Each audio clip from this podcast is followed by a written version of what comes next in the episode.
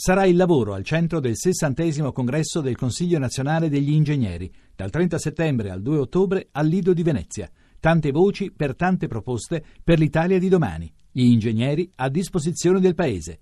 Tuttoingegnere.it Voci del mattino. Do il buongiorno alla professoressa Francesca Biancani, docente di storia del Medio Oriente all'Università di Bologna. Buongiorno. Buongiorno a voi. Parliamo di rapporti eh, fra Israele e eh, autorità palestinese. Abbiamo assistito negli ultimi due giorni agli interventi dei rispettivi leader. Eh, l'altro ieri eh, quello del presidente palestinese Mahmoud Abbas e ieri quello del premier israeliano Benjamin Netanyahu eh, e sono eh, da questi interventi sono emersi eh, degli elementi interessanti. Il primo è quello eh, che i palestinesi, eh, una volta eh, raggiunta la, diciamo, la, la, possibilità di vedere la loro bandiera sventolare all'esterno del Palazzo di Vetro, eh, dicono sostanzialmente di non sentirsi più vincolati dagli accordi di pace di Oslo. Sì, certo. Personalmente dal discorso di Mahmoud Abbas di mercoledì scorso eh, giorno in cui, come lei ha detto, per la prima volta la bandiera palestinese è stata innalzata all'ONU, quindi un giorno simbolicamente molto importante per tutto il popolo palestinese.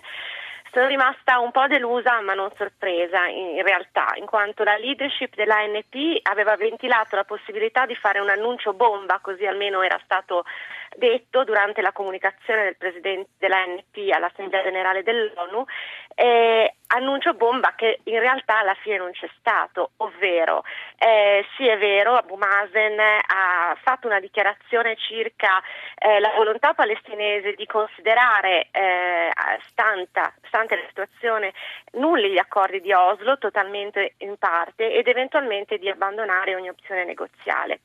Eh, però questo richiederebbe in realtà eh, la consapevolezza da parte della leadership nazionale palestinese di essere pronti a rinunciare a grossa parte del loro potere. Mi spiego meglio, il discorso che Abbas ha fatto mercoledì in effetti è suonato come a mio parere uno stanco, un po' logoro avvertimento. Mm. Eh, um, ma Mahmoud Abbas si sta districando in un gioco di equilibrismo. Da una parte ha un'opinione pubblica scoraggiata e delusa, sono usciti dei eh, sondaggi recentemente del Centro Palestinese per la Ricerca, il 57% dei palestinesi sarebbero contenti se Abbas lasciasse la politica. Sono dati questi che non si sono mai visti così alti, se non nelle fasi immediatamente precedenti la seconda intifada.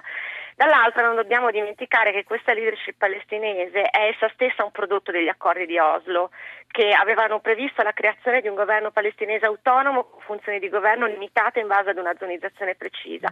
Dichiarare nulli gli accordi di Oslo veramente presupporrebbe lo sì, scioglimento una sorta di autogol, insomma. Eh certo, di autoliquidazione, però, diciamo, però e la forse... cessazione di ogni forma di cooperazione nell'ambito della sicurezza con Israele. Forse questa ha più il, il sapore della, della provocazione, esatto, diciamo, nel esatto. senso che si vuole denunciare eh, il fatto che, eh, sebbene anche ieri Netanyahu abbia ribadito di essere pronto a riprendere i negoziati con i palestinesi, poi nella pratica, diciamo, questi sono negoziati che, che, non vanno da nessuna parte. Esatto, infatti come avrà avuto modo eh, di ascoltare, l'appello è stato fatto soprattutto alla comunità internazionale, quindi a, a, livello multilaterale, affinché l'Assemblea riconosca lo status di occupazione dei palestinesi e quindi intervenga in favore della popolazione palestinese eh, in base alle norme del diritto internazionale, perché è evidente, e è emerso anche da una serie di colloqui che poi Mahmoud Abbas ha avuto precedentemente, anche sabato scorso con Kerry,